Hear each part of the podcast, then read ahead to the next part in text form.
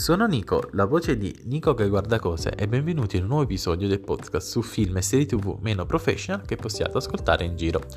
Oggi è puntata monotematica, infatti era da un paio di settimane che avevo l'intenzione di trattare questo argomento qui, che se avete letto già il titolo e state, avete cliccato sul link sapete già, ovvero Attack on Titan, ma per vari motivi l'occasione non sembrava mai essere quella giusta perché una settimana uscivano 3000 film al cinema, l'altra settimana usciva la serie TV del momento. Mm, diciamo che ho dato priorità e spazio all'attualità, ma quell'occasione è finalmente giunta, quindi eccovi una puntata speciale dedicata alla retrospettiva sull'attacco dei giganti. Per prima cosa, qual è il mio rapporto con gli anime, più in generale? Ecco, non mi ritengo per nulla un grande esperto, infatti mi scuso in partenza, già mi scuso, se magari molti termini che andrò ad utilizzare non sono precisi non sono quelli giusti al 100%, o se magari sbaglierò la pronuncia di alcuni nomi perché l'ho vista in italiano e quindi non so se in giapponese l'accento di alcuni nomi o di alcuni luoghi cade in una parte diversa della parola, quindi mi scuso già in partenza. Cioè la mia cultura anime si ferma ai meravigliosi ricordi, perché sono meravigliosi, ricordi di infanzia con Dragon Ball e Naruto, per citarne due, ma tra i più popolari, ecco, tra gli shonen più popolari. Con Attack on Titan è un amore... è stato un amore combattuto ai primi tempi, non ho paura di ammetterlo, eh, perché nonostante molte persone, anche persone vicine a me, me ne parlassero così bene e in generale ho, sempre letto molti elogi e poche critiche, non ho mai avuto quell'istinto di intraprendere questo viaggio.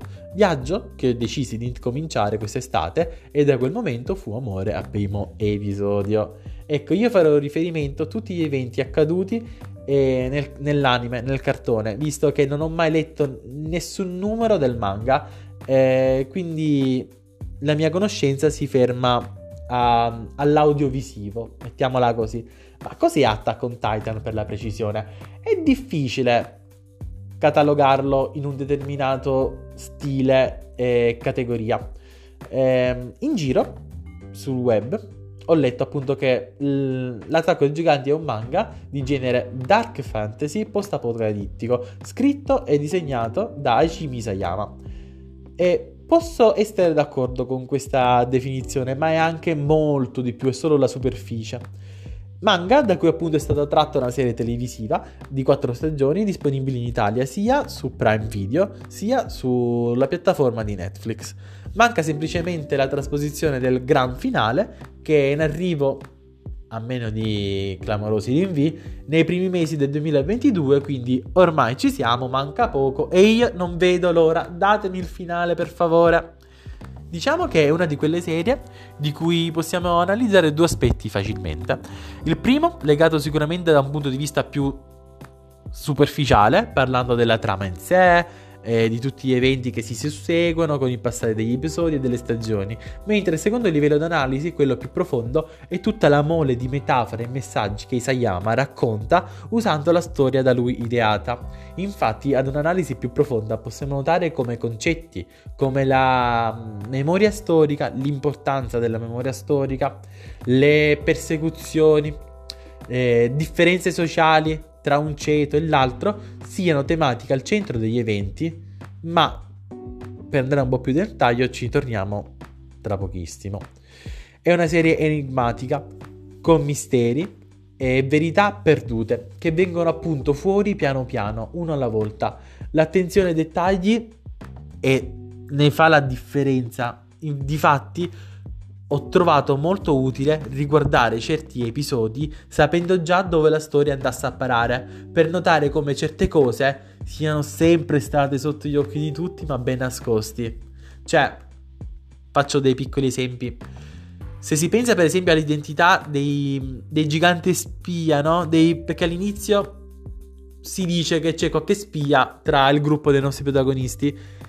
Ehm Ecco, riguardando quegli episodi, è chiaro che siano Annie, Bertold e Rainer. È chiaro come certi comportamenti ed atteggiamenti a posteriore siano così evidenti e che ad, un, ad una prima visione io non ci ho fatto assolutamente caso. Un po' Annie sì, perché le, il gigante dalle fattezze femminili ha praticamente la stessa faccia di Annie, però lì non pensavo che ci fosse un mondo così ampio. E invece c'è, c'è. Ho trovato due punti forti di questa serie, tra gli altri. Il primo, senza dubbio, è la grande varietà di personaggi protagonisti appunto delle nostre vicende. Protagonisti che anche sullo sfondo ad un certo punto avranno più o meno tutti, perché più o meno tutti, il loro momento di rivalsa, anche piccolo, ma ce l'avranno. Pensate anche a Connie, che ho reputato uno dei personaggi più inutili vedendolo per la prima volta, ma anche lui a un certo punto ha un suo momento e chi ha visto sa. Come ogni storia che si rispetti, anche qui abbiamo un trio di giovani amici, più protagonisti rispetto agli altri, Eren, Mikasa e Armin. Ehm, io sono in love con Mikasa perché wow, ok.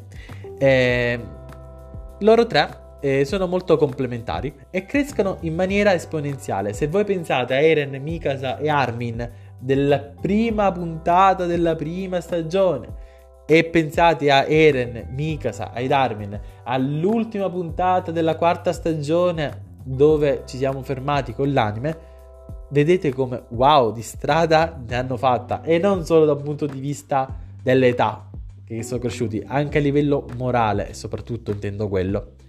Personalmente, ecco, Eren è un personaggio che ho odiato per le prime tre stagioni e che ho finito per amare nell'ultima, ovvero la quarta. Per quanto riguarda quindi il secondo punto forte, oltre alla varietà dei personaggi, sicuramente è, mm, il secondo punto forte della serie è di certo il world building, ovvero tutto il mondo costruito attorno ai nostri personaggi e, ehm, e il mondo cambia a secondo del punto di vista con cui noi entriamo in contatto con eh, una determinata persona, un determinato evento. E ehm, questo, faccio una piccola parentesi, mi ha creato un parallelismo con eh, il secondo capitolo di The Last of Us e chi, gio- chi ha già giocato a questo meraviglioso gioco eh, avrà capito ciò che intendo. E ehm, bello come la cantina, ecco, andiamoci alla lontana. E post, eh, la, la, cantina teaserata fin dal primissimo episodio, la cavolo di cantina sotto la casa di Eren, diventi la chiave che apre ad un, ad un mondo di verità, ad un mondo precluso a certuni solo perché nati appartenenti ad una determinata razza di esseri umani rispetto ad altri. Questo parallelismo non vi ricorda qualcosa? E io qui mi fermo, perché se vi ho inviato a vederla, è giusto che voi adesso, una volta finito di ascoltarmi, accendete Netflix o Prime, quello che avete, e cominciate. Io altro non vi dico. Infatti per concludere questo episodio non vi nascondo che aspetto il finale con tanta attesa e non vedo l'ora di sapere come finirà questa incredibile storia. Sono Nico, la voce di Nico che guarda cose e vi do appuntamento ad un prossimo ascolto. Ciao!